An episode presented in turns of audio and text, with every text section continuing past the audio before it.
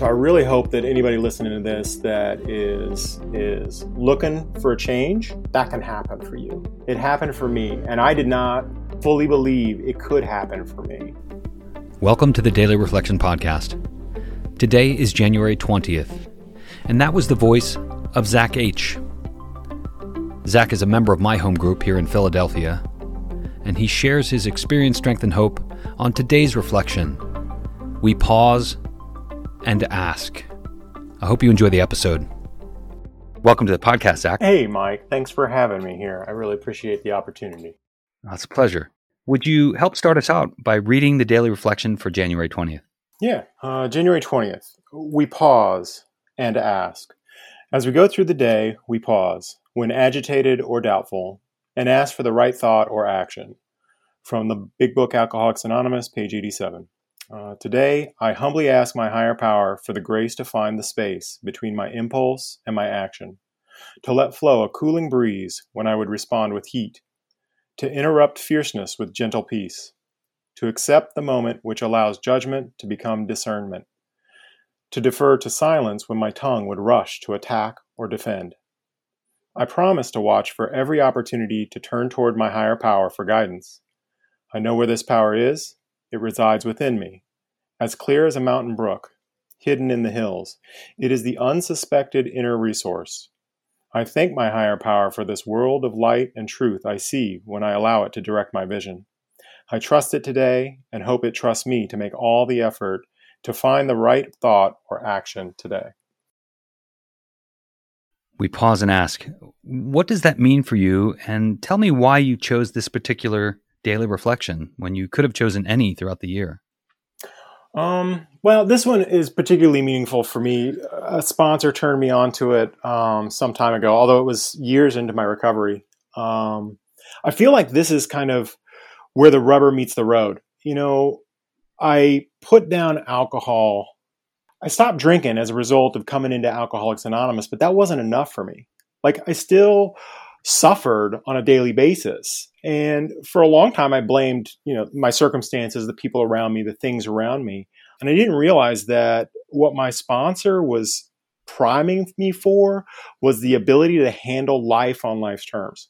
And I feel like this is this reading today kind of gets at the crux of that. That you know, it used to be I would I would get so mad at the the woman I was married to um, I would get so mad at my customers for coming in and interrupting my drinking. I would get uh, I would get filled with fear. Um, and my solution was to turn to a drink. You know, I had to get out of the office and go to the liquor store. I had to get home and get to my stash. Um, and it was like that all the time. And when you take away the booze, it's like it, you can't just do that. Like I still need some sort of resource to turn to. And I feel like this kind of hits on that in that, you know, I think we all have those emotional moments. I know I do where life just gets to us for whatever reason. It can be in the car, it can be at the grocery store, it could be a major life event. But the emotions kick up and the old thought patterns come back, lash out, hurt someone, um, or eventually go use. And this this reading brings me back to that here are some alternatives. Here's how you practice the program when the stuff is hitting the fan in your daily life. Wow so what i'm hearing is that um, just stopping drinking isn't the answer to all your problems. Is that is that right? Right right. And and so do you get agitated today? Oh yeah. Absolutely. Yeah, yeah. absolutely. What are some of the things that you get agitated at well, it's not driving anymore because uh, who's going anywhere at this point? well, and it's you know expectations. They have they have a way of just sneaking up on me. I don't realize that I've developed an expectation until I get angry.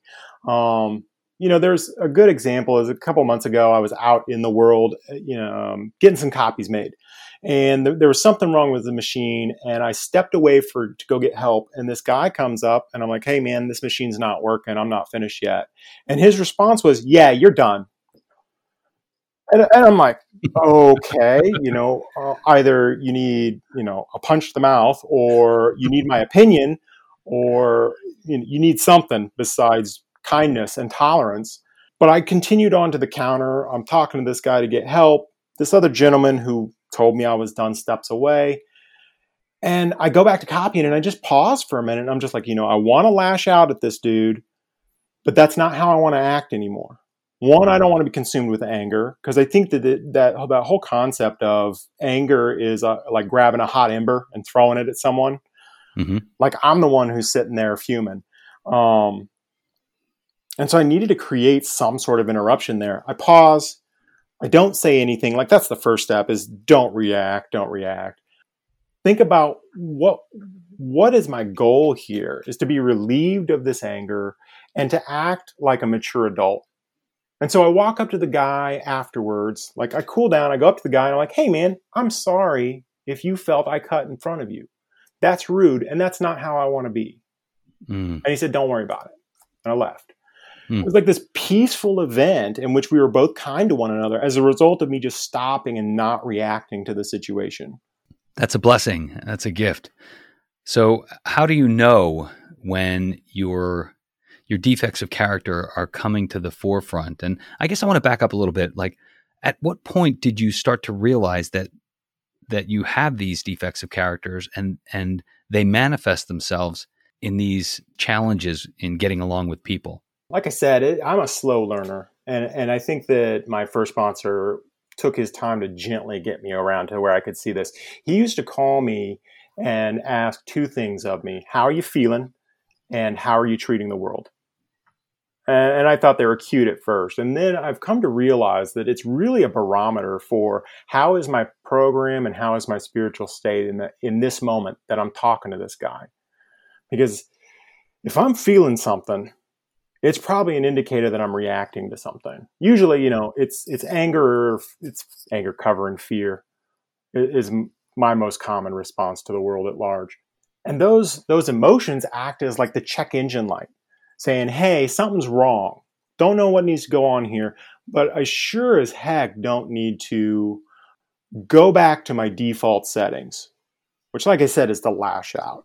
Although I a lot of times I, I'm I'm I'm really good at silent scorn. Like that's my that's my preference. I would rather just go nurse that resentment and maybe drink at you later or figure out how to get revenge. There's distance today for you between feeling and and reaction or action. Right, hopefully. That's what we strive for. What steps do you feel are responsible for really illuminating that? Man, I think it comes back to an 11th step.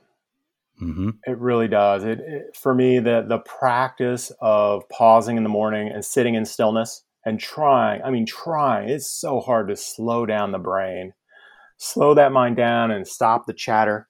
If I can get a minute of peace and quiet in the mornings, and I and I meditate for several minutes, I try to, but if I can get it to still for at least a minute, I, I consider that a great success because it sets the stage for that pause later in the day when the guy's yelling at me. So the reflection refers to watching for every opportunity to turn toward your higher power. Tell me a little bit about what your higher power looks like and, and maybe how you found that. Man, I got I got no idea what my higher power looks like. Uh, I think the the more of a box I put out there for that higher power, the more limitation I put on it. I, I don't know what it is. I don't know how it works. Much like my cell phone, I just know it works when I pick it up. And, and that's all that matters. I, I, came to a point in my recovery where I decided, you know what? It, I don't need to define this. What I need to do is become reliant on it. Um, and it, it doesn't make any sense. I think the idea of this thing bigger than me, or as this reflection says, inside of me, it's actually a resource inside of me. Um, is absolutely ridiculous. I come from a science background. The thought of this foreign energy that you can't see, you can't feel, and you can't touch that takes care of you, that can quell emotions that are so strong, like anger. That I mean, I if I get angry enough, I just see red. Like the the the intellectual thought is gone, and it's just attack or defend, I suppose. But usually it's attack. Um, to be able to just calm that down to me is an absolute miracle in the moment. We think very much alike in that way. What do you tell people that might be new? What advice would you have for them about finding a higher power and embracing something more powerful than themselves? That's a really good question. You know, when I when I hear that, I hear a barrier. You know, I, I think that when I came in, I was looking for barriers to get in this. Um, fortunately for me, a higher power was not one of them. But I feel like if we can have, if if I can have an open enough mind to try what's being suggested by my sponsor, then I change. And I don't know how that change comes. For some, it might be the awareness or the development of a higher power. You know, I, I when I came into AA, I thought almost everything, if not everything, was absolutely silly. All of the steps were silly. They kind of made sense, but they were silly. Like, why would this stuff actually help me? But I can't deny the evidence.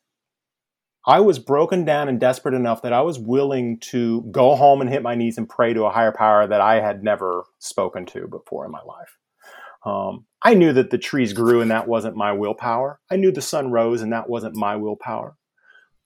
Uh, like there was no denying there's something out there, right? From my perspective.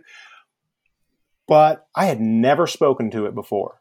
And to go home and hit my knees and say, God, please keep me sober today. I need help and the next 24 hours, I did not have the impulse to pick up a drink. And that was an absolute miracle. So, day after day, 24 hour period after 24 hour period, I continue to see evidence that there is something bigger than me out there or in here. So, I would say re- remain open. It sounds like desperation played a key role for you in providing the necessary willpower to accept something that you didn't quite fully understand not quite fully understand and even ridicule, ridiculed in most instances. Yeah, it was absolute desperation. I had no other choices. I, I had run out of options, and, and, I there are a lot of papers out there um, by professionals that know a heck of a lot more than I do about the need for running out of options before we can surrender. And, and that's where I was. I surrendered and said, Frank, I don't know what the heck I'm doing here. Can you help me? And he said, Yeah, I can do what I did. Go home and pray and ask God to help you. And Frank's your sponsor. Uh, he was my first sponsor. So you've recovered. You're sober now. What's life look like for you today? And tell me a little bit about your your daily practice of of sobriety. A lot, a lot, a lot has changed. Too much has changed for me to get into completely here. Um, you know, I was when I first got sober, I was going through a divorce, uh, behind on mortgage, tens of thousand dollars in debt, one working car, you know, moving out on Christmas Day, which my wife was happy to help me there.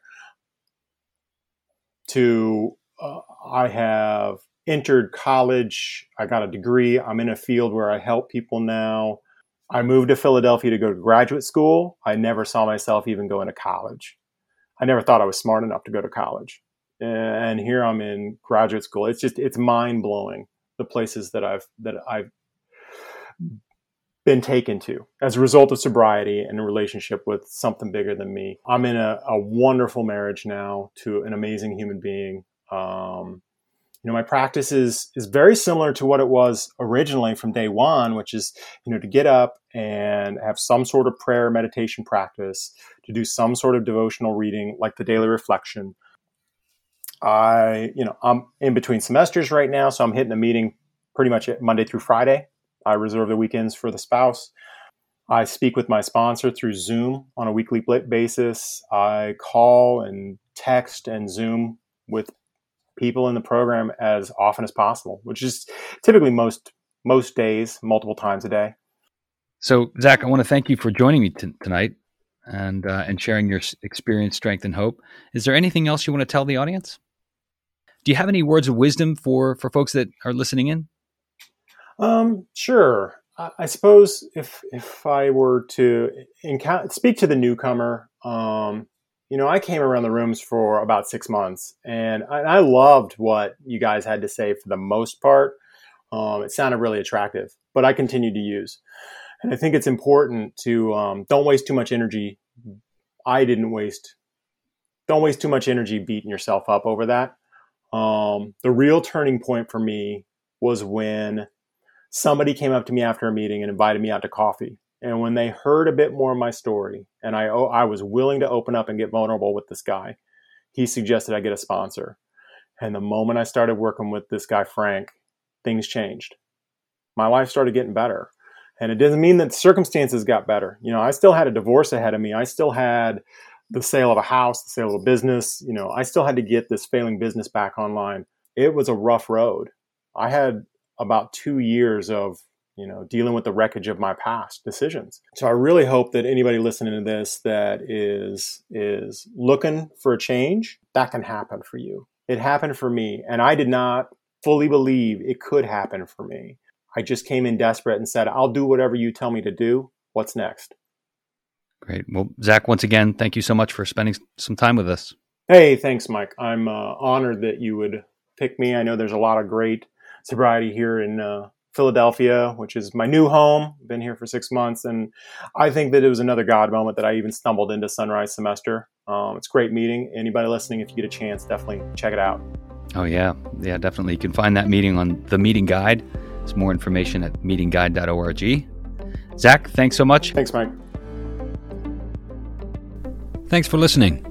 You can join us online, read articles about recovery at blog.dailyreflectionpodcast.com. Would greatly appreciate any reviews or comments you could give.